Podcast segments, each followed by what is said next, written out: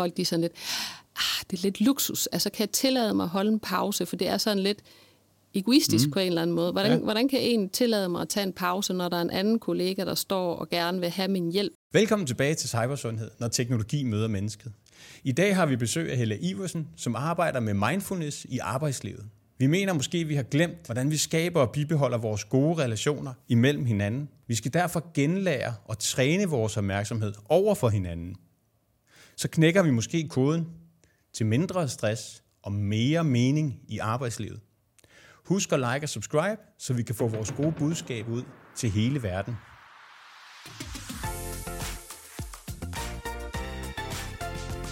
Så sker der så hvad kan man sige, en masse livsændrende begivenheder i mit liv. Jeg får tvillinger, og det er rigtig dejligt, mm. øh, men de sover ikke så godt de første to år. Så sker der et brud, der så gør, at jeg bliver nødt til at flytte tilbage til Aarhus og få noget hjælp fra min familie til børnene. Så får jeg kraft, øh, og 7-9-13, alt er godt i dag, og så øh, bliver jeg så fyret fra mit job i IT-branchen. Så jeg står i sådan et... Øh, jeg så et vadested, og sådan, hvad skal jeg nu? Skal jeg tilbage til IT-branchen og have noget tilsvarende, eller skal jeg noget helt andet? Gennem årene havde jeg nok sådan tænkt, jeg skal være selvstændig. Jeg så godt tænke mig øh, det der selvstændige liv, og samtidig med så havde jeg også den der vi har brug for et eller andet i det her hektiske arbejdsliv, som vi alle sammen øh, lever, og som jeg faktisk tænker, det, er blevet, det, det går endnu hurtigere, end det gjorde dengang. Ja. Så det, jeg valgte at gøre, det var, at jeg tog noget, der hedder en MBSR-uddannelse, og det står for Mindfulness-Based Stress Reduction mm. ved Dansk Center for Mindfulness, der ligger på Aarhus Universitet. Jeg tog den her uddannelse, og øh, så besluttede jeg mig for, at jeg ville øh, lave en virksomhed, som øh, hedder i dag, det gjorde den også dengang, hedder Mindful at Work, og det handler egentlig om at bringe mindfulness ud i erhvervslivet, fordi jeg mener, at der er rigtig mange gode ting, vi kan tage fra mindfulness-verdenen og, og bringe over i arbejdslivet. Altså allerede tilbage, jeg tror det var i 2007, der lavede mm. Google faktisk øh, deres eget interne mindfulness-kursusforløb, øh, øh, også med emotionel øh, intelligens. Så der samlede de ligesom nogle en, eksperter inden for den her verden, og så skabte de det program, der hedder Search Inside Yourself. Og det ja. blev faktisk så populært ved Google, at de udskilte det i deres eget selvstændige selskab, der hedder Silly, øh, som stadigvæk eksisterer i dag og bringer mindfulness ud i erhvervslivet. Og, og det her det er så i USA, og der er også en undersøgelse, der viser, at øh, der er rigtig mange amerikanske virksomheder, der bruger det.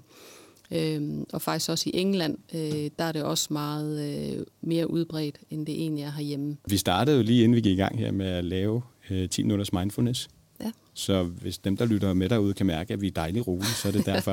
der er jo mange ord, ja. i IT-branchen, som, ja. lad os bare kalde det bullshit-bingo, når man møder ting. Ikke? Ja. Og jeg synes måske ikke, ikke, at jeg siger, at mindfulness er det, men det kunne godt få et, lidt et ry for, er det ikke bare sådan et ord, vi alle sammen bruger. Mm. Og det er det jo nok. Nogle ved måske, altså forstår ordet bedre end andre. Ja. Men du gik fra meditation til mindfulness, så op i mit hoved, så er der en kobling mellem de to ting. Mm. Men hvis du nu lige skulle prøve sådan essensen af mindfulness, ja. altså hvor stammer det fra? Ja. Hvad er kernen?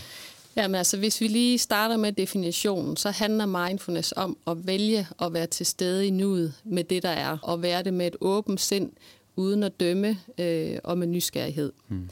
Så det her valg, jeg vil være til stede i nuet, øh, jeg vil være til stede i den her samtale, jeg er ikke et andet sted, jeg tænker ikke på noget andet, jeg sidder her nu og snakker med dig. Og så kan man sige, det er svært for os i dag, fordi der er så mange distraktioner alle mulige steder fra. Så det her med at være ægte til stede, det er faktisk det er sindssygt svært, øh, og det bliver kun hvad kan man sige, mere og mere svært. Og så kan man sige, hvordan træner du så den evne øh, at være mindful og være til stede i nuet? Jamen det gør du via meditation. Øh, så det er der, hvad kan man sige, kobling er imellem, jeg træner det øh, via meditation og være til stede i nuet ude ja. i det virkelige liv. Ja. Og så kan man nu sige, kommer der altså lige et nærliggende spørgsmål ja. med det samme. Hvorfor ønsker man at være til stede lige nu og her? Jamen, øh, hvis du spørger dine børn, hvad vil ja. du gerne have? Øh, hvad, hvad kan jeg gøre for dig? Skal jeg stå og kigge i min mobiltelefon og se opdateringer i min nyhedsstrøm eller Facebook? Eller skal, skal jeg kigge, at du er ved at skyde på mål? Altså, øh, ja. jeg tror gerne, at vores børn vil have, at vi er fuldt ud til stede. Jeg tror, hvis du har en kollega, der sidder og øh, har det måske lidt svært på arbejde, og du så er halvt til stede i den samtale, fordi du faktisk sidder, du ved, med dit Excel-dokument åben, og du ved, laver det ja. du ved, to ting på én gang, jamen øh, så tror jeg, at den person vil faktisk gerne have, at du, at du er fuldt ud til stede. Så man kan sige, på engelsk, der hedder det jo at være present. Ja. Og det er faktisk også en present, det er en gave. Ja. Fordi det er sindssygt svært, det her, at være fuldt ud til stede. Og det er, hvad kan man sige, en af de vigtigste valutaer, hvis man kan sige det på Jamen, den måde, vi har enig. i dag. Jeg er helt enig. Hvis ja. nu man giver opmærksomhed til et andet menneske. Ja. Altså, vi er jo mennesker, der gerne vil have opmærksomhed. Ja. Så hvis man giver 100% opmærksomhed til et menneske, så må det være en gave. Ja. Ja. Så det hænger meget godt sammen. Men hvad betyder det så i erhvervslivet? Jamen, der betyder det jo det samme. Altså det her ja. med at gå ind øh, i et mødelokale lo- lokale og ja. være fuldt ud til stede. Altså, hvis der går fem mennesker ind i et mødelokale, jamen så har du Susanne, der lige tænker på, øh, du ved, det opkald, hun fik fra børnehaven. Ja. Vi har øh, Jakob, der sidder og scroller på mobilen under bordet. Ja. Vi har en tredje, der sidder og tænker på det næste på to-do-listen. Ja. Altså, så det her med, der går faktisk en rum tid, før alle egentlig er bragt ind i mødelokalet og sidder og er fokuseret på det samme. Ja. Altså, så på den måde, det der med at være øh, til stede i de opgaver, man laver, i de møder, man er en del af, eller de hvad kan man sige, samtaler, man har med andre mennesker. Og også det her med, altså, når vi laver de her øvelser, så får får vi et mere roligt nervesystem, så vi møder, hvad kan man sige, udfordringer på en bedre måde. Mm. Altså det betyder ikke, at fordi man mediterer, at man sidder på en lyserød sky. Altså, der er jo de samme udfordringer i livet hele vejen igennem, men det er den der måde, vi, vi møder dem på, og den måde, vi reagerer på dem. Så man kan sige, når man bliver mere mindful, mere til stede, så vil man, man også være mere i stand til at sige, hov, jeg stopper lige op her, og frem for hvad kan man sige, at reagere på autopiloten, som tit kan være måske uhensigtsmæssigt eller kortsigtet, så stopper man lige op, og så tager man lige den der dybe indånding, og så vælger man øh, sin reaktion i stedet ja. for. Ja. Så på den måde, så har det, hvad kan man sige, sin gang øh, ude i erhvervslivet. Hvis jeg også lige må bringe sådan lidt øh, forskning på banen. Lige så meget, du er. Så øh, Syddansk Universitet har lavet mm. et forskningsprojekt, som de øh, kommunikerede omkring for, jeg tror det var sidste år eller forrige år, hvor de havde inviteret over 600 medarbejdere fra forskellige virksomheder til at deltage i det her forskningsprojekt, og hvor de delte dem op i, at det var faktisk tre grupper. Nogle skulle lave øh, meditation og mindfulness-øvelser 10 minutter om dagen over en 30-dages periode. Så var der en gruppe, der lyttede til musik 10 minutter om dagen over en 30-dages mm. periode, og så har man tit den her kontrolgruppe. Øhm, og det viser sig, at bare i løbet af de her 30 dage, så øh, fik de altså reduceret deres stressniveau med 43 procent øgede deres fokus, evnen til at koncentrere sig med 20 procent, og også reduceret eller øgede deres arbejdshukommelse med 6 procent, som jo er det, vi bruger, når vi skal hvad kan man sige, løse arbejdsopgaver. Ja. Så det er jo igen det der med, hvis jeg, når jeg er ude og holde foredrag eller kurser, eller hvad det er, så spørger jeg tit, hvor meget scroller du om dagen? Og så 10 minutter, ja, så rækker alle hånden op. 20 minutter, ja, 30 minutter. Og så er det, jeg stiller spørgsmål, hvad nu, hvis jeg må tage de der 10 minutter af, hvad kan man sige, endeløs scrollen, ja. og bruge dem på det her i stedet for, så kan du faktisk få det her resultat. Ja. Så det synes jeg er meget tankevækkende, fordi, men det er jo igen det der med, at det er en vane, man ligesom og skal hvorfor er det lige, op. du spørger ind til at, at scrolle? Ja, men det er fordi, jeg tænker, at, at vi bruger uendelig meget tid på ingenting, og vi bruger tit, når vi har brug for en pause, så kan vi have lidt en tendens til at finde mobilen frem. Altså fordi det er automatreaktionen. Jeg keder mig, mm. jeg har ikke noget at lave lige nu, jeg scroller. Ja. Fordi den kalder på os hele tiden. Altså, der er hele tiden... Det er jo ikke engang, fordi vi hører ikke engang et bip ned i lommen. Altså, det er bare automatreaktion for mange. Vi tager den frem, og så sidder vi og kigger på den. Ja. Og så er det, at vi begynder at scrolle endeløst, og vi hvad kan man sige, bombarderer jo egentlig også vores øh, hoveder med overskrifter. Nu kan jeg selv være sådan en, der scroller i nyhedsstrømme. Jeg kan ikke huske noget som helst af det bagefter, hmm. men jeg har bare, du ved, øh, fodret mig selv med en masse information, som egentlig jeg kan ikke bruge den til så meget bagefter. Jeg kan faktisk ikke huske, hvad det er, jeg har gjort. Og, på, og nu er jeg ikke en af de værste, fordi øh, jeg prøver ligesom at, på at begrænse mig, men jeg ved bare, at øh, det her det er et stort problem, og det, øh, jeg tænker ikke, at det bliver mindre, fordi dem, der sidder og laver mobiltelefoner, apps osv., de bliver endnu mere intelligente i forhold til at tage vores opmærksomhed væk fra det, vi egentlig gerne vil fokusere på. Et, øh, det er ikke særlig super vigtigt, det man sidder og scroller, så det er, mm. ikke, det er okay at stjæle den tid fra mm. folk. Så det, det er sådan hvad kunne man ellers stjæle af tid? Ikke? Man skal jo ikke stjæle tid, for, hvor man er sammen og danner relationer, eller man er i gang med en opgave. Men man kunne måske godt argumentere for, at der er 10 minutter scroll om dagen, som man ikke behøver at gøre. Det er et godt sted at starte. Ja. Og så sige, det, det er... Men den dobbeltbetydning, den ligger jo nok i, at jamen, det, man laver, når man sidder og scroller, altså der er jo dobbeltbetydning i, at den jo også stjæler ens opmærksomhed. Ja. Og måske endda også belaster ens opmærksomhed, ja. som med, med at sige, jamen, du får alt det her input, input, input. Du kan jo ikke nå at tage stilling til det. Du kan jo ikke nå at, du kan jo ikke være nå, altså, du kan ikke være til stede i et scroll.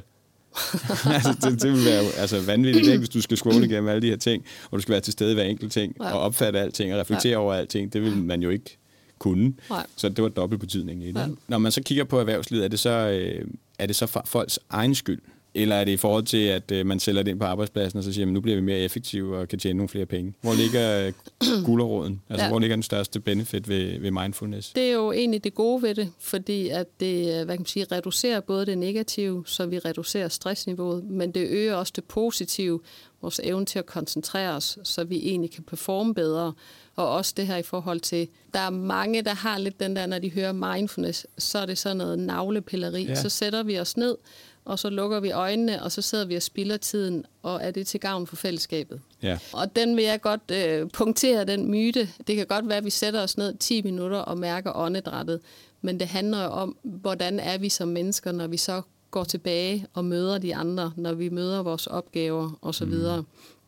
Og der er mange, der snakker om det her med psykologisk tryghed, ja. som faktisk er sådan blevet øh, nærmest det vigtigste, vi kan, vi kan få frem hvad kan man sige, i, i gruppen eller i kulturen på arbejdspladsen. Og der er det også, der har været, øh, Google lavet et projekt på et tidspunkt, der hedder Project Aristoteles, mm. øh, hvor de prøvede på at finde ud af, hvad, hvad, er det for en, hvad er det for nogle ingredienser, der skal til for egentlig at skabe de bedste teams, så over sådan en årrække, to års, to års periode, der gennemgik de en masse interne teams, altså i deres egen virksomhed, for at finde ud af, hvad, hvad er det egentlig? Og de havde sådan en teori om, jamen vi skal bringe alle de, hvad kan man sige, kloge hoveder sammen, jamen så har vi nogen, der performer godt. Men det viser faktisk, at det allervigtigste, det den vigtigste ingrediens, det var det her psykologisk tryghed.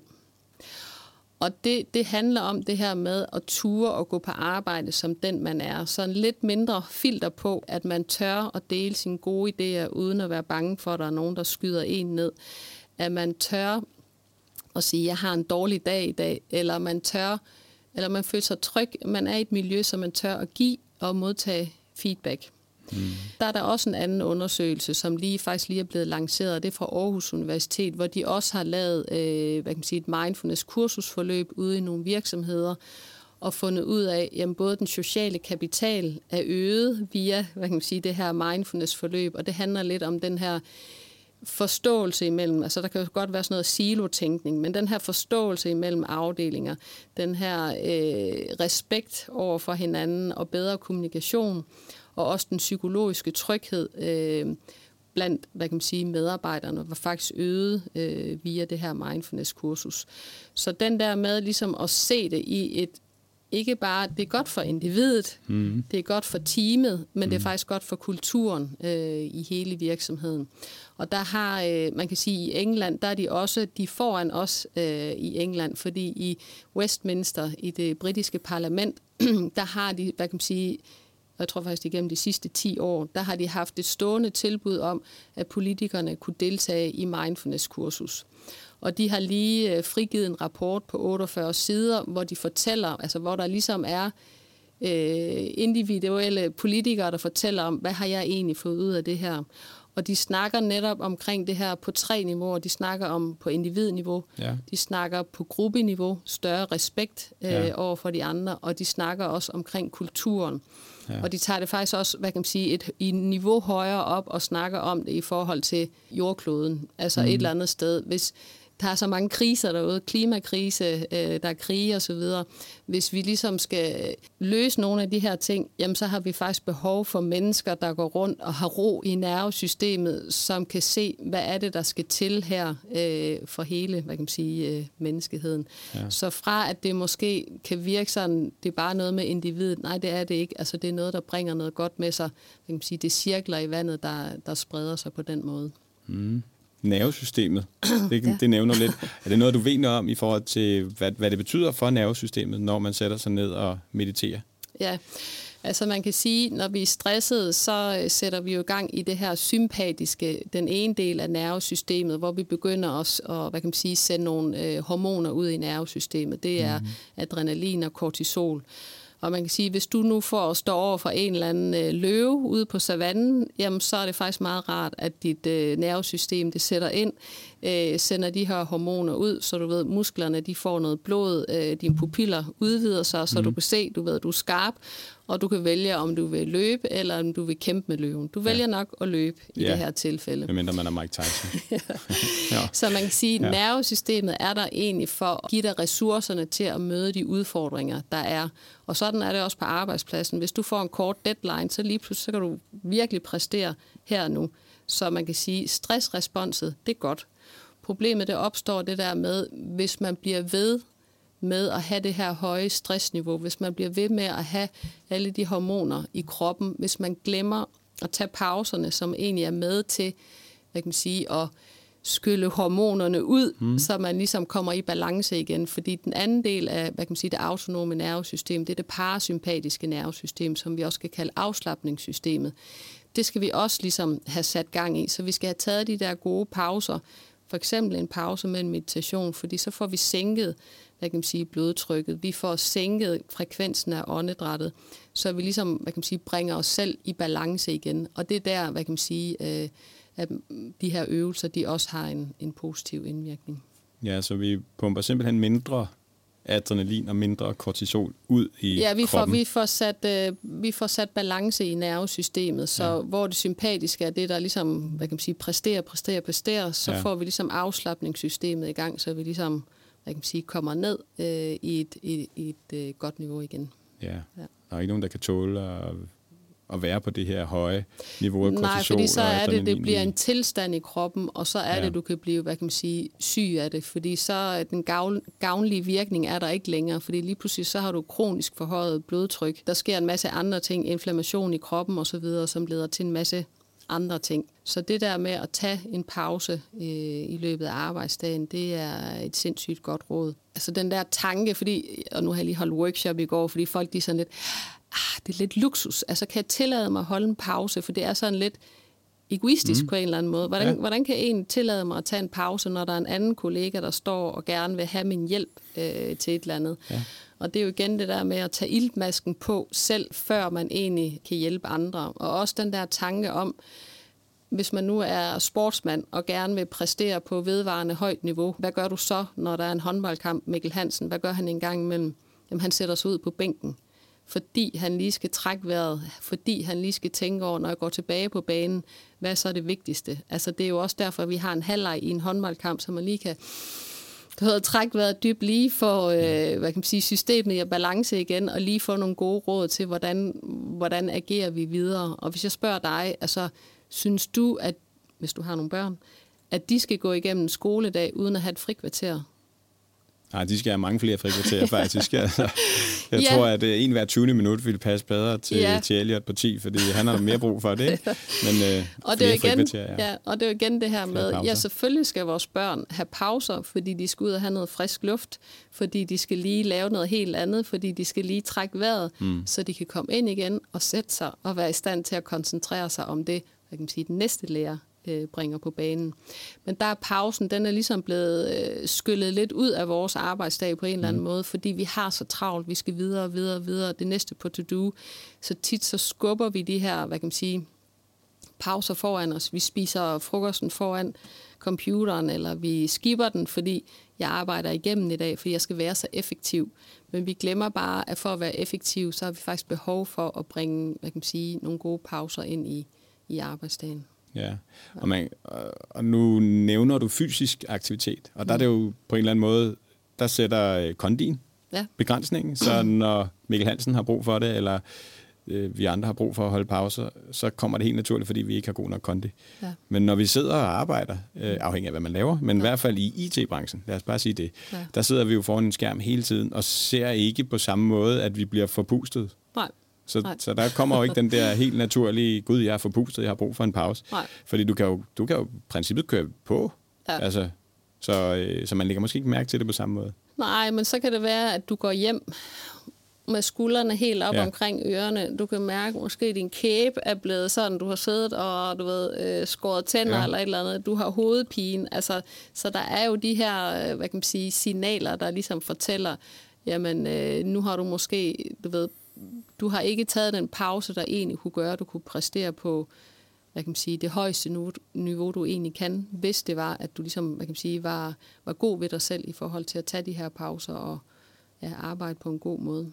Jeg bruger ikke selv den her Pomodoro, øh, men det er der nogen, der, der, der, der bruger, og det er i forhold til, at man, man arbejder et vist stykke tid, og så tager man fem minutters pause, så du hele tiden sætter, hvad kan man sige, sådan en slags æggeur, som ja. jeg tror er en tomat, det hedder det. Ja, ja, øh, Nå, derfor. ja det er derfra, det kommer, tror jeg. Øh, det er ikke noget, jeg selv gør, men altså, det, er, det er jo ligesom en måde at sikre, at man får taget den her, hvad kan man sige, ildgivende pause på en eller anden måde.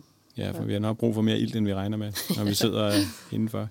Ja, men øh, det, er jo, det er jo mental sundhed, og det er jo cybersundhed, vi snakker ja. om. Så øh, fantastisk at få styr på den del af det. Men hvordan reagerer folk så, som du siger, det der med, at når man så tager de der pauser? Altså tillader de sig så at gøre det, øh, eller tænker de, nej, det kan jeg ikke tillade mig?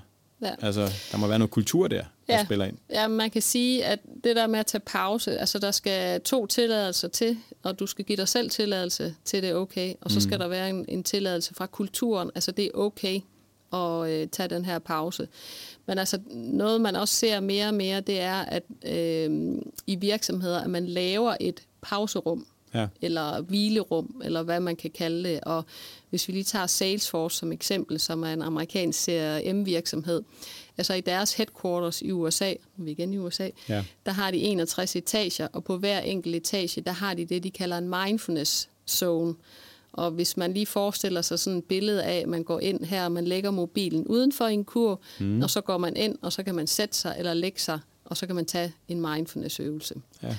Og det, altså tanken bag det, og det er deres CEO, der også går ud og siger, at det her det er en rigtig god idé, det er også det her med, at hvis vi skal være en innovativ virksomhed, der skal komme med de kreative løsninger, hvis vi skal disrupte, jamen så kan det ikke nytte noget, at vi har i medarbejdere, hvor hovedet er ved at sprænges, fordi de bare er så fyldt af information, back-to-back møder. Vi har simpelthen brug for, at de går ind og tager den her pause, så de egentlig, hvad kan man sige, vender tilbage med et beginners mind, hvor man ligesom ser mulighederne øh, for, hvad, hvad, hvad kan vi gøre nu. Ja. Øhm. A beginner's mind. Ja. Hvad, hvad er det?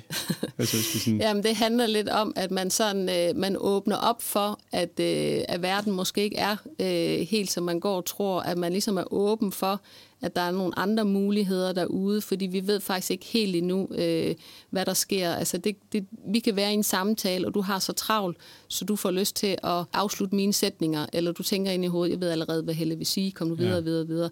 Men i stedet for at åbne op for den her øh, beginners mind, jeg ved faktisk ikke helt endnu, hvad det her bringer med sig, men du ved, jeg er åben og, og undersøgende. I stedet for at sige, nu snakker jeg om mindfulness, det ved jeg godt, hvad kommer til at handle om. Ikke? Ja. at man netop siger, spændende, hvor stammer det fra?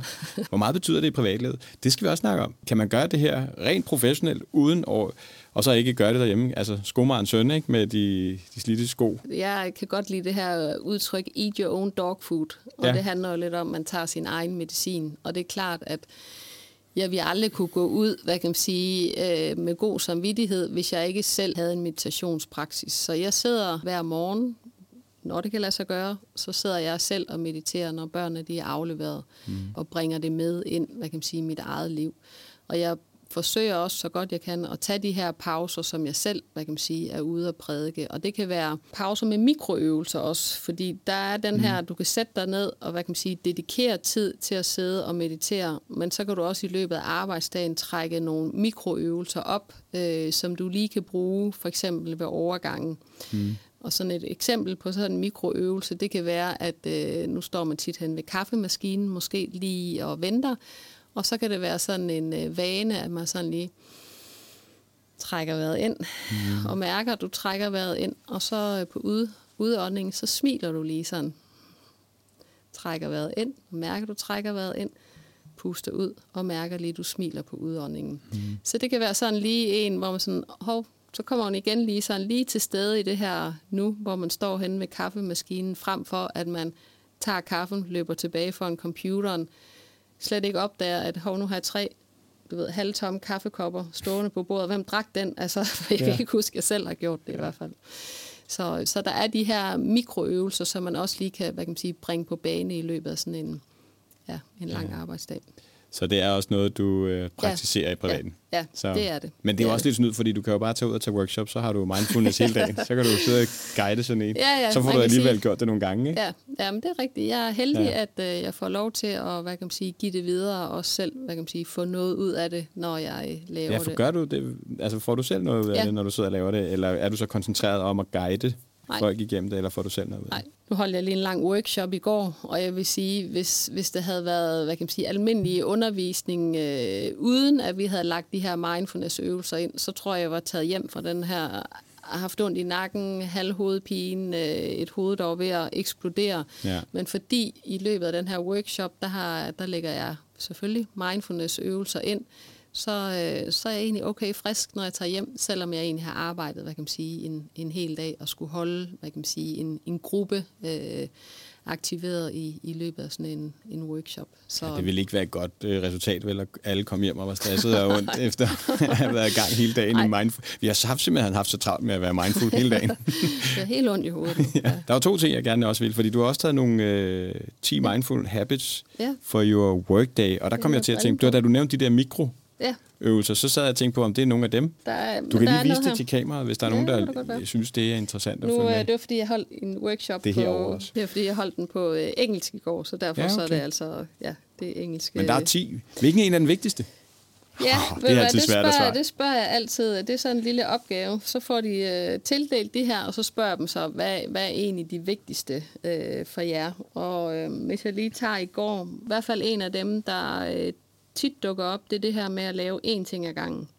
Ja. Øh, single tasking. Så det her med at give, du ved, den ene ting, du laver, 100% opmærksomhed. Ja. Og det giver så meget ro i hovedet, når man gør det, frem for at tro, at man kan multitaske. For det kan man jo rent faktisk ikke. Man switch-tasker, så ja. det vil sige, man, man flytter ind sin opmærksomhed frem og tilbage fra A til B. Ja. Øh, så man deler egentlig opmærksomheden lidt op. Den, der også kom op øh, i går, det her med lige at tage det her en minut, før man går ind i et møde. Nu i den her virksomhed, der har de mange back-to-back-møder, så de sidder hele tiden, hvad kan man sige, i møder. Så det her med lige at, at trække vejret bare et minut, og lige øh, at stille om på det, øh, man nu skal i gang med. Ja, men ellers vil jeg jo spørge ind til, de, til den første. Hvorfor den lige fylder så meget, den her med, at øh, har det været en skrøn? Har det været en myte? Vi kan multitaske? Hvorfor, ja. ikke? Jamen, jeg tror bare, øh, det hænger meget godt sammen med det her med øh, det her hektiske arbejdsliv, øh, vi har, hvor vi bare skal, vi skal nå mere og mere. Så når vi skal nå mere og mere, og vi bliver mere og mere distraheret, jamen, hvad gør vi så? Fordi på en eller anden måde, så og det er der så også undersøgelser, der viser, det her med, når du bliver distraheret fra noget, jamen så kan det tage op til 23 minutter faktisk ja, at komme tilbage øh, til det, du er i gang med. Så på en eller anden måde, hvilke værktøjer har vi så til at at nå det, vi alligevel skal. Og der gør vi det, at vi begynder at multitask, fordi vi tror, at vi indhenter tid på den måde, men det kan vi rent faktisk ikke. Så i stedet for, så, øh, så bliver vi faktisk mere stresset af det, fordi vi bombarderer ligesom vores, hvad kan man sige, vores hoveder med, med mange ting på én gang. Ja. Så, så det der med at single-taske, det, det hænger meget godt sammen med den tid, vi lever i. At vi tror, vi er mere effektive, når vi hvad kan man sige, har mere på bordet på én gang. Men det er vi faktisk ikke. Vi skal tage én ting ad gangen, gøre det færdigt, klappe os selv på skulderen, lige øh, mærke efter, om det er tid til en kop kaffe, eller om vi er klar til at gå videre på, på to-do-listen. Og en dyb indånding og et smil ja. over, om man har lykkes med det. Det må også smitte af, når man står ude ved kaffemaskinen og står derude ja, ja. og smiler. ja. Når andre kommer derud. Ikke? Ja. Jeg hørte også på et tidspunkt, at hver, altså, som en af de her buddhistiske munke var, det er, at jamen, en vejrtrækning, så er du i gang. Bare en vejrtrækning, ja. så mediterer du. Ikke? Så, lige, så den der mikro action eller mikrohandling der, hvor man lige stiller sig op og gør det, så har du mediteret. Ja. Det er bare en vejrtrækning, hvor du er opmærksom på den. Ja. Ikke? Så det synes jeg er meget rart at have med i hovedet, hvis der man har svært ved at sætte sig ind i det og komme i gang med det. Ja. Så kan man godt sådan, om jeg formået at tage en ja. vejrtrækning. Ja. Det er altså også tit den der ene vejrtrækning der, den, den hører man jo også øh, så sent som i går, da jeg sad og så Elliot spille Fortnite, så sidder han også og kæmper og kæmper og kæmper, så en gang imellem Ja. så kommer man sådan et, sidder og kigger på, okay, er det fordi, du er ked af det, træt? Eller? Nej, det var bare et øh, lettelse. Altså, no. det var sådan et, du ved, jeg har, jeg har brug for energi, jeg har brug ja. for det her. Nu kommer jeg selv til at tænke på, da, har du ændret dig? Har det ændret sig? Altså, fra da du startede med det, fordi der er jo mange, netop meditation kan jo gå mange veje. Mm. Og ens opmærksomhed, den kan jo så flyve alle mulige steder hen, både distraktion, men den kan jo også blive koncentreret hen imod et eller andet. Der er jo nogen, der også tager det til, lad os bare lad os sige next level, eller hvad man kan kalde. Nu vil jeg gerne meditere omkring øh, gruppen, eller samfundet, mm. eller jorden, mm. universet, mm. et eller andet. Har du ændret? Er der noget, der har, fra da du startede, til hvor du er ja. nu? Sådan et eller andet? Nej, det er der faktisk ikke. Nu er jeg uddannet, jeg kan sige, øh, MBSR-lærer, så den måde, jeg guider på, og den måde, jeg kan sige, jeg er trænet på, det er det, jeg også selv gør, og det ja. er det, jeg bringer med videre til andre. Øhm, så, så jeg sidder selv øh, fokuseret på åndedrættet, på lyde, øh, tanker, øh, historier. Øh, jeg bruger også øh, jeg bruger Dansk Center for Mindfulness. De har meditationer liggende. Det er sådan lidt at komme tilbage, hvad kan man sige, til den øh, til de rødder, jeg ja. kommer fra et eller andet sted. Jeg bruger jeg også selv Headspace-appen, øh, som sådan er nok den største, en af de største amerikanske. Den synes jeg, at jeg har set en serie på Netflix om. Ja, ja, ja. At jeg, ikke, ja, ja. jeg har ikke været inde og set den endnu, men jeg så bare, den var der. Ja. Nu ved jeg, at du er i IT-branchen, og øh, vi nævner ingen navne og så videre, men nu tager jeg chancen og siger, er det ikke Microsoft, der har lagt Headspace ind, eller et eller andet ind i, øh, jeg tror, de har lavet et eller andet samarbejde med nogen, ja. og det, hvor man netop, hey, tag lige denne her mindful pause. Ja. Altså, jeg ved ikke lige, om det kommer sig af det, men under øh, coronaen, der lavede øh, Microsoft nogle eksperimenter, fordi de gik også ind i det her well-being. Altså, ja, hvad, hvad, hvad, hvad, hvad kan vi gøre som IT-virksomhed, også for ligesom at, at gøre noget godt for de medarbejdere, der nu sidder meget ved skærmen. Og de lavede sådan et eksperiment, hvor de øh, havde en gruppe medarbejdere, som øh, de satte i sådan back-to-back teams-møder. Det var mm. en halv time, fire møder af en halv times varighed. Og så satte de sådan nogle hjerneskanner på deres øh, hoveder af de her medarbejdere. Og der kunne man se, øh, at stressen i deres hjerner, den er akkumuleret øh, i løbet af den her møderække. Det blev så lidt bedre til sidst. Jeg har en forestilling om, at når man ved, du ved, det er ved at være sidste møde, så kan man sådan begynde at, ja, at ja, slappe lidt af igen. Så lavede de et tilsvarende eksperiment, fire møder, men der lagde de 10 minutters øh, meditationer ind øh, imellem med det her Headspace-app. Øh, ja. Og så kunne man så se på de her hjernescanninger, at de faktisk havde øh, meget mindre stressede hjerner. Så, så det Microsoft har gjort, det er, at de har teamet op med, med Headspace, som er den her øh, meditationsapp, og så har de lagt ind i Teams, i ja, Viva Insights, ja. øh, der har de lagt meditationer øh, ind, som man kan bruge. Men så vidt jeg ved, så skal man have engelske settings, så hvis man ligesom har en dansk opsætning, så er der altså ikke nogen, der bare lige øh, er Nej. synlige. Og jeg synes jo, det er vildt fedt, fordi på den måde, så er det jo også en stor IT-virksomhed, der ligesom siger, der er et behov derude, øh, og vi hvad kan man sige, godkender, at øh, det her det er faktisk noget, som er, som er værd at bruge tid på, også i arbejdstiden. Så jeg synes, det er et meget stærkt signal at sende, også fra hvad kan man sige, en, en IT-virksomhed, som jo om nogen også tager noget af vores tid øh, i forhold til, at vi bruger hvad kan man sige, deres programmer og deres Outlook og hvad det ellers er. Ja, men jeg tror, de tog sådan et øh, konceptuelt skifte på et tidspunkt, hvor de netop gik over og brugte det der well-being. Ja. At man ikke, at de ligesom ikke lod teknologien styre en til at blive mere stresset, men at teknologien skulle hjælpe en til at blive mere well-being. Ja. Og det er jo også en god tanke, ja. øh, hvis man så bruger det, og det er jo ja. sådan det, der det. Ja. De gik også ind og forkortede møderne sådan noget med fem minutter, når ja. du i stedet for, at du har 30 minutter. Ikke? Også, ja. også hele, måske det her med, at man blev mere og mere online netop under, under ja. corona der. Er der mere effekt ved det her øh, i en coronatid, eller nu når man kommer tilbage fra coronatid? Hvad, hvad, nu har du været der før, og ja. under og efter. Ja. Er der noget mønster der? Jeg ved ikke lige, om der er nogen forskel der. Øhm, altså man kan sige, der er et eller andet omkring det her hy- hybride arbejdsliv, ja. øh, som i hvert fald har ændret øh, noget. Jeg ved ikke lige i forhold til mindfulness, men nu er jeg selv lige ude og besøge en, en øh, virksomhed her forleden, dødlæggert headquarters, og vi går rundt, og jeg skal have sådan en rundvisning, men der er bare eko, oh, for der er ja. ingen mennesker. Nej. Altså, øh, der er måske tre, plads til 60 mennesker, men der sidder tre, så alle de andre, de sidder derhjemme. Det har måske en god effekt i forhold til det her med at have plads i øh, familielivet. Altså det her med børnefamilierne, der lige pludselig har... Øh, hvad kan man sige, tid at bruge på børnene og hente bringesituationer og så videre. Måske har de også tid til at lave en mindfulness-øvelse derhjemme. jeg ved det ikke. Øhm, så på den måde, så har det... er ikke noget, du har taget med hjem til familien og sagt, nu skal vi lave mindful øvelser. Nej, men jeg har faktisk øh, jeg har det, jeg kalder hjernepauser. Ja. Øhm, og der, kan, der, der kunne jeg se under corona, fordi jeg stod jo også, da corona satte ind, jeg var jo ligesom en fysisk kursusvirksomhed. Så da ja. corona satte ind, der stod jeg også sådan lidt i et, øh, hvad gør jeg nu? Øh, og der, øh, der gjorde jeg to ting. Øh, og det ene, det var, at øh, jeg lavede en e-learning version af Mindful at Work-kurset, så i princippet en optaget version, som man kan sidde og tage, du ved, login, og så er man ja. på. Og den anden del var, at jeg lavede det, jeg kalder hjernepauser. Så det vil sige, hver tirsdag kl. 12, der går jeg på Teams, og så guider jeg en 10 minutters mindfulness-øvelse af alt det, vi prøvede ja, her tidligere. Ja. Og der kunne jeg se under coronaen, hvor der var mange, der var hjemme, altså der peakede det ligesom, fordi folk sad hjemme, og så føltes det måske mere naturligt, hvad kan man sige, at gå på og sidde og lukke øjnene. Da coronaen den så, hvad kan man sige, faset ud, mm. så var der også, hvad kan man sige, et døb i forhold til dem, der ligesom øh, deltog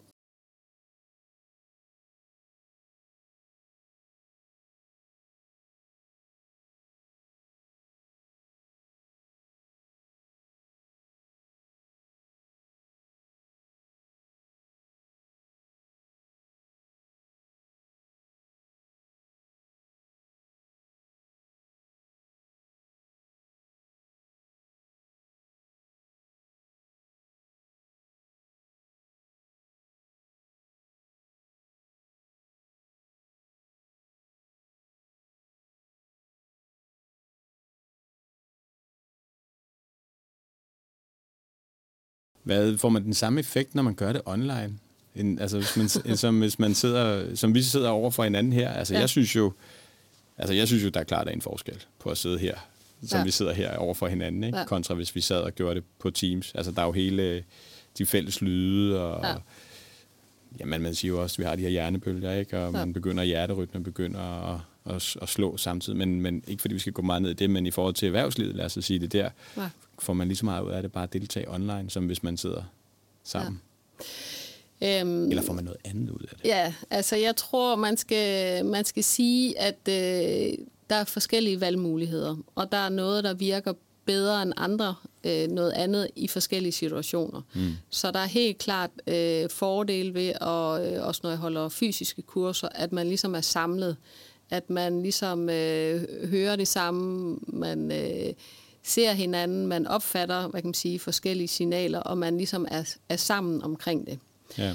Øh, men så er der også, hvad kan man sige, det andet perspektiv i det, det her med, øh, nu har e-learning-versionen af kurset, at måske virker det i store distribuerede virksomheder, fordi de vil ikke kunne samle, hvad kan man sige, folk, men, men folk vil godt kunne sidde, du ved, i deres, når det lige passer ind i deres kalender, eller mm i deres tidszone, eller hvad det nu er, øh, at lave noget. Og måske er der også nogen, de vil slet ikke have lyst til at sidde med kollegaerne og meditere mm. og lukke øjnene foran kollegaerne.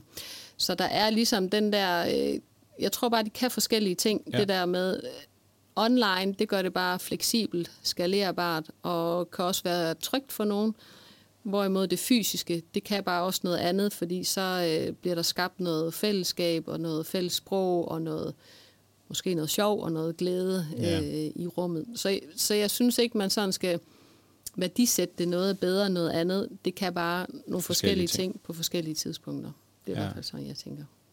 Jeg sidder også og tænker på, hvis nu man tog Putin og den anden gut over i Ukraine, og de satte sig ned bare lige et øjeblik og mødtes online og mediterede 10 minutter sammen. Så kunne det da godt være, at det ville hjælpe lidt, men jeg tror, det ville hjælpe mere, hvis de sad sammen, trods alt. Men ja. øh, Ja. Det kommer an på, hvad man har tid til, og hvad man har lyst til. Og man har lyst til at være sammen med, med hinanden.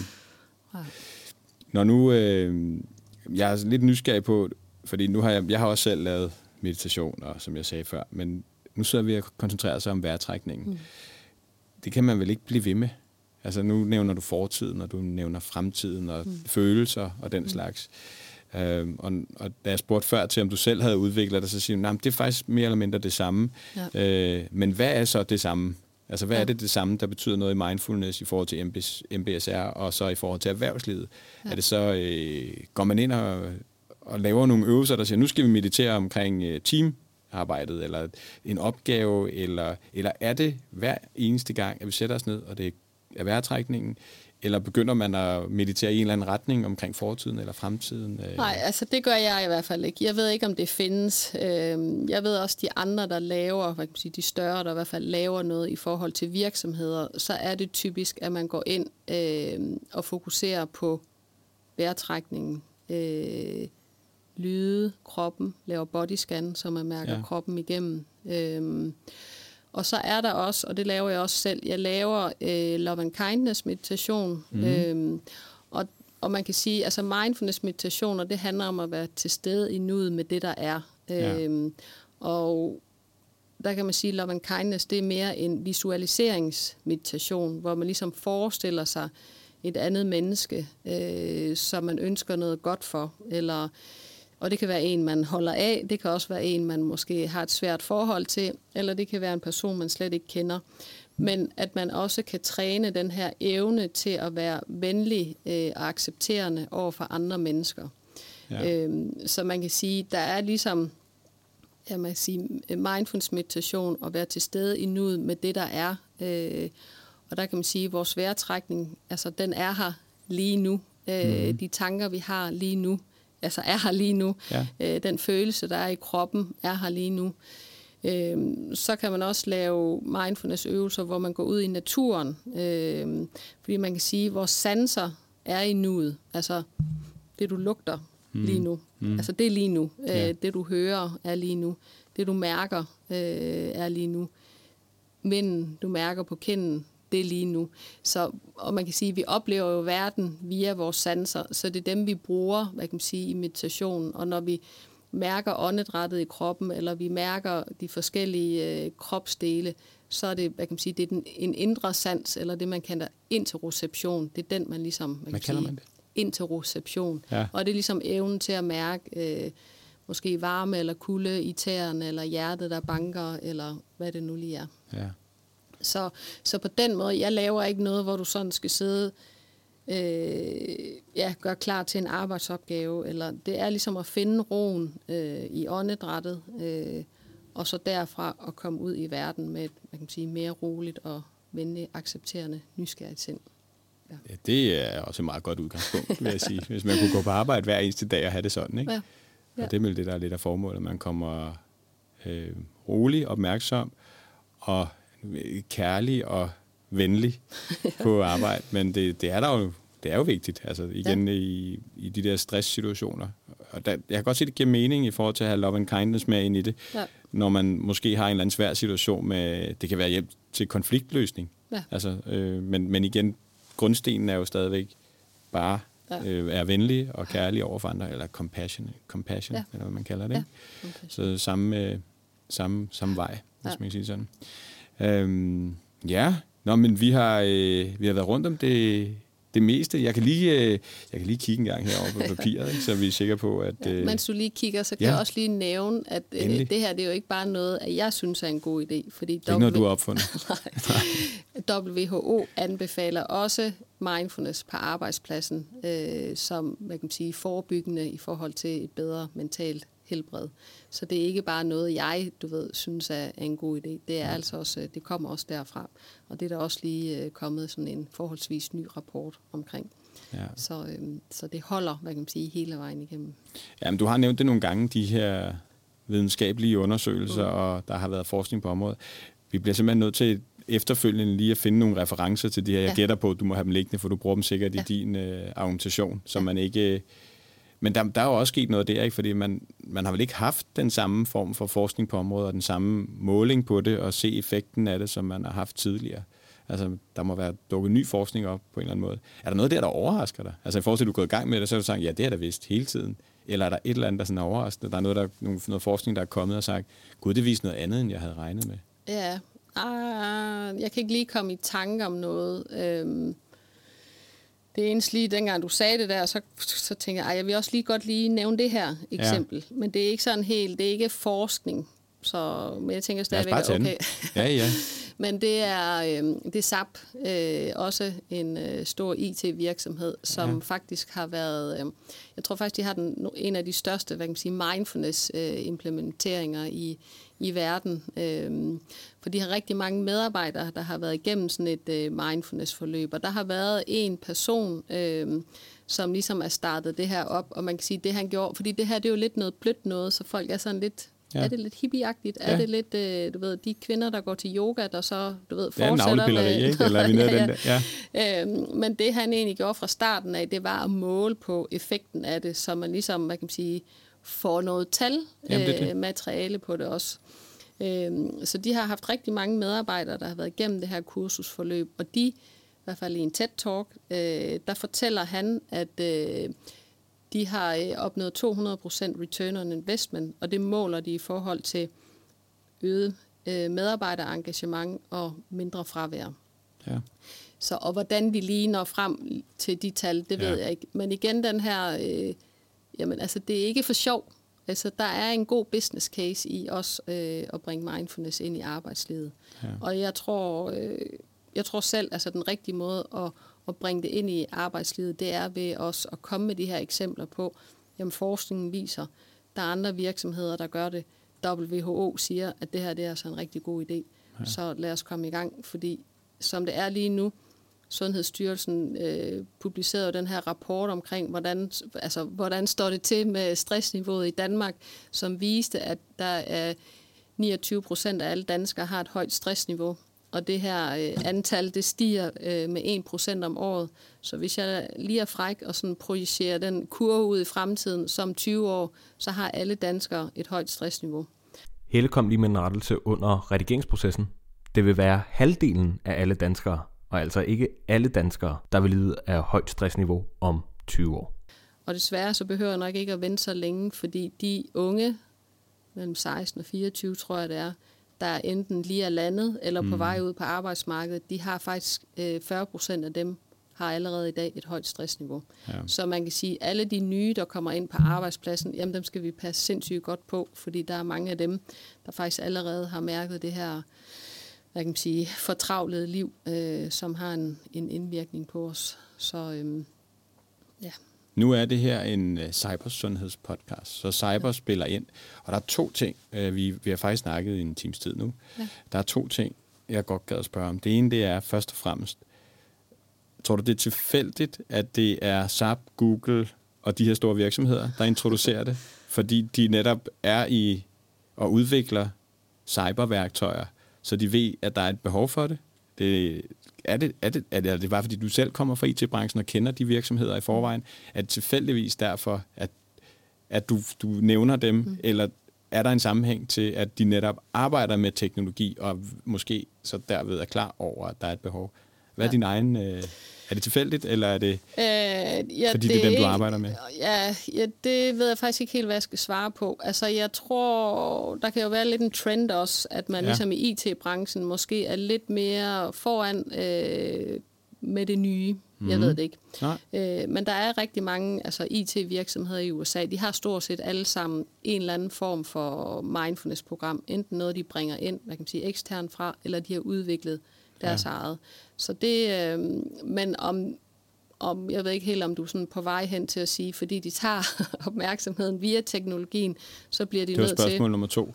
Fordi hvorfor er det, at, at de unge lander, altså 40 procent af de unge lander der allerede? Mm. Er det, øh, altså det, der har ændret sig i, i, på arbejdspladsen, det er jo netop, Øhm, det her med, at man skal hele tiden skal være online, og man skal svare, og man skal have gang i mm. flere ting, og så videre, så videre. Og det er jo muligt med teknologi at have ja. gang i flere ting. Du kan jo svare ja. på Messenger, du kan svare på øh, din chat, og din Teams, og din mail, og dine beskeder, og din telefon, og alle ja. de der ting. Ikke? Så, så det var faktisk det andet spørgsmål, som, så den første tanke, der, der slog mig, det var det der med, om Gud ved, om det er fordi, de rent faktisk er i gang med, altså de udvikler de her ting, og de kan se, det rent faktisk foregår at der så er en sammenhæng med, at de på en eller anden måde føler et ansvar for at gøre det bedre for dem, der bruger deres IT-værktøj. Det var den ene ting, det kan vi så spekulere om.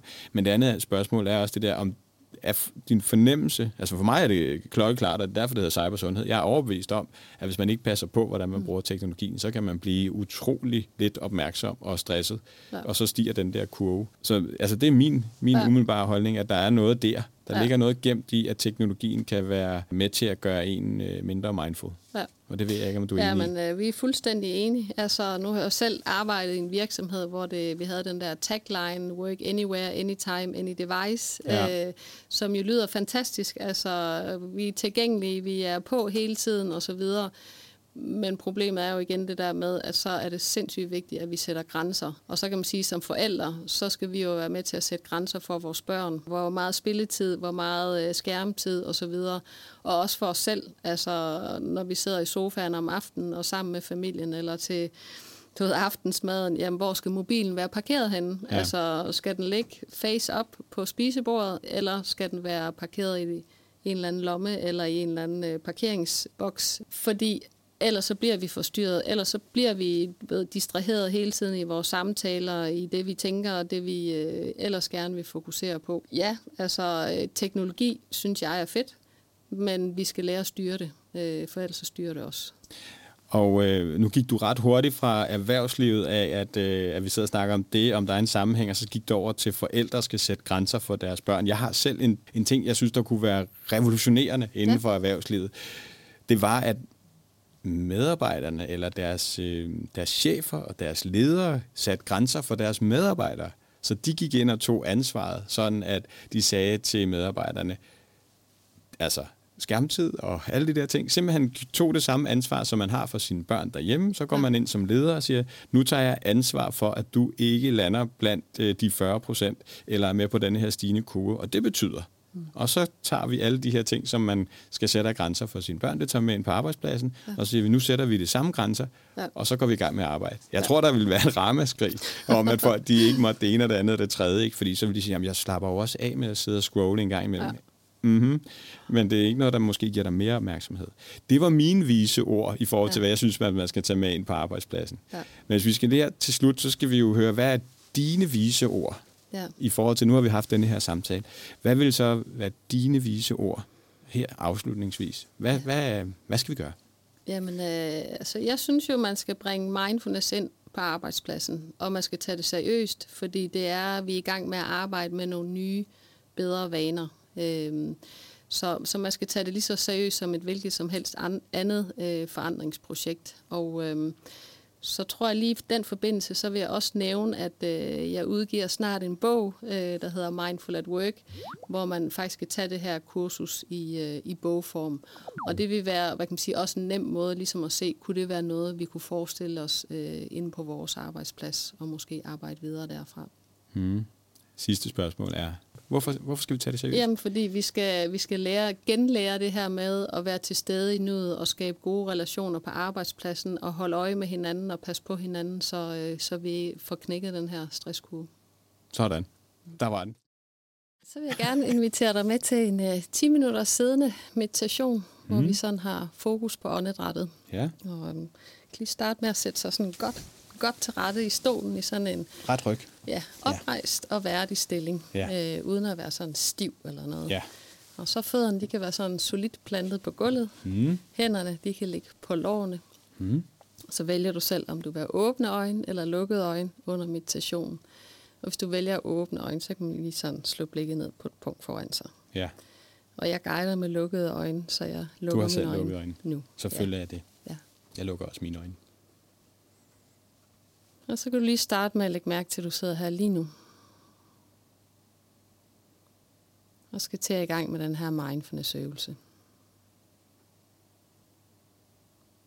Der skal ikke ske noget specielt.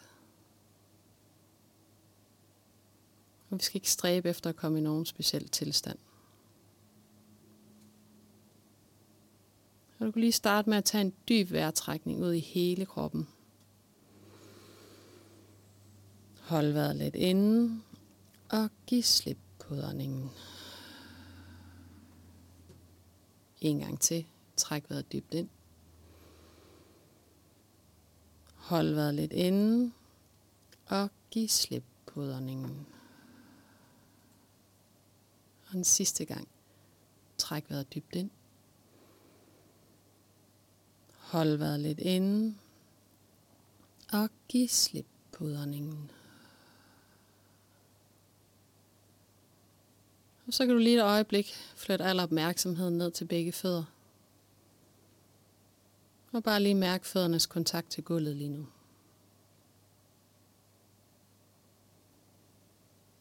Du kan flytte opmærksomheden videre til din bagdel. Og mærk bagdelens kontakt til din stol.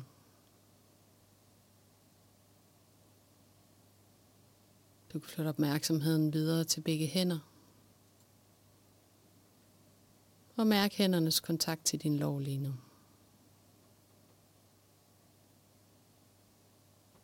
Så når du er klar til det, kan du flytte opmærksomheden over på dit åndedræt. Og bare lige start med at mærke den bølgende fornemmelse af åndedrættet i kroppen lige nu.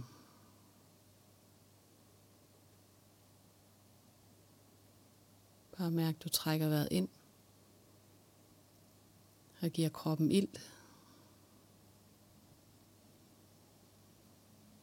Og mærk, at du puster ud igen.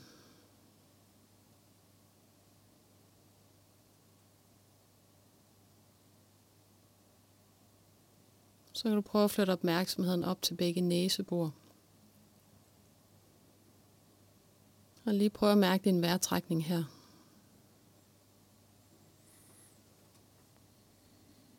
Måske kan du mærke køleluft, der strømmer ind på indåndingen.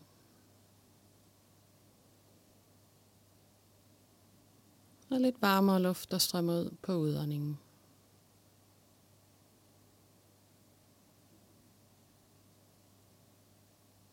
Du kan flytte opmærksomheden videre til din brystkasse. Og prøv at mærke din vejrtrækning her.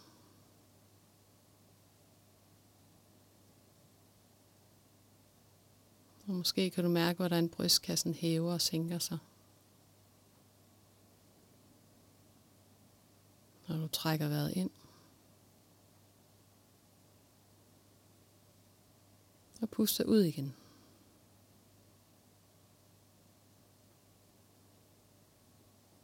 Prøv at flytte opmærksomheden ned i maven.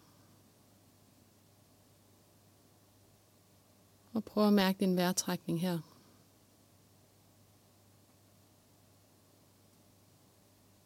Måske kan du mærke, hvordan maveskinnet hæver og sænker sig. På indåndingen. Og udåndingen.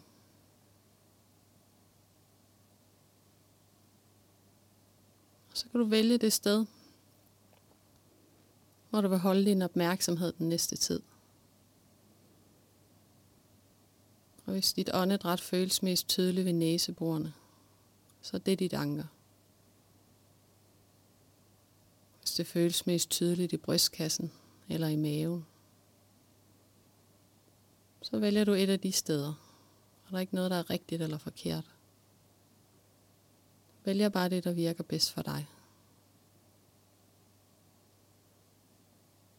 Og så kan du sidde et øjeblik og med nysgerrighed.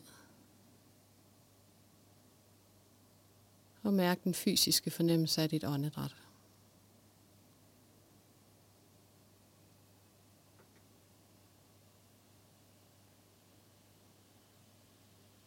Hvordan føles det her åndedrag?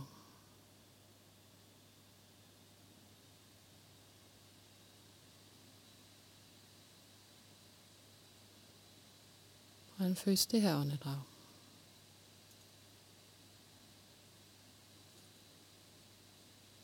Når vi så sidder stille her og laver ingenting, så er det tit, at vores tanker begynder at vandre. Måske vandrer de til noget i fortiden.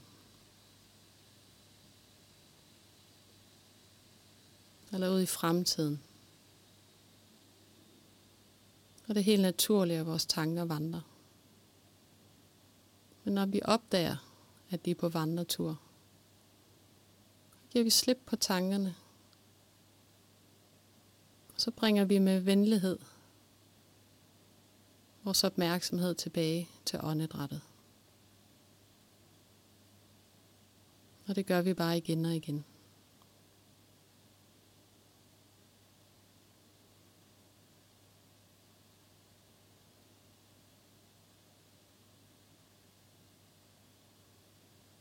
Må gerne tage en dyb vejrtrækning ud i hele kroppen.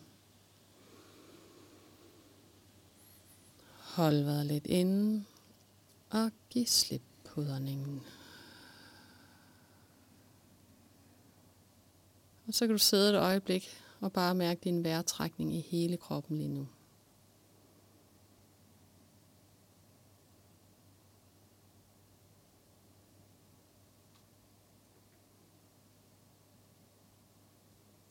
Så kan du igen lige flytte opmærksomheden ned til begge fødder. Bare lige læg mærke til føddernes kontakt til gulvet lige nu.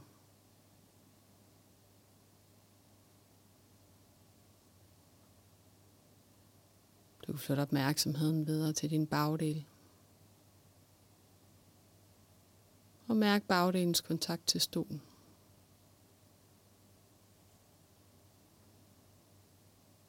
Du kan flytte opmærksomheden videre til dine hænder. Og mærk hændernes kontakt til din lår lige nu.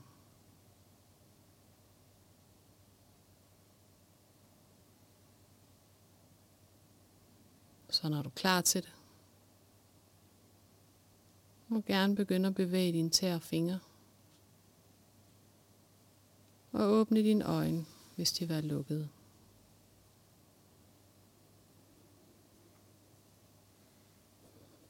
Og måske har vi lige brug for at strække sig lige lidt. strække sig. Oven på sådan en omgang. Ja. Mm. Ja. Det var meget. Ja, det tænker jeg da. tak fordi du kom, El. Ja, selv tak. Vi ses derude. Ja. Hej. Hej.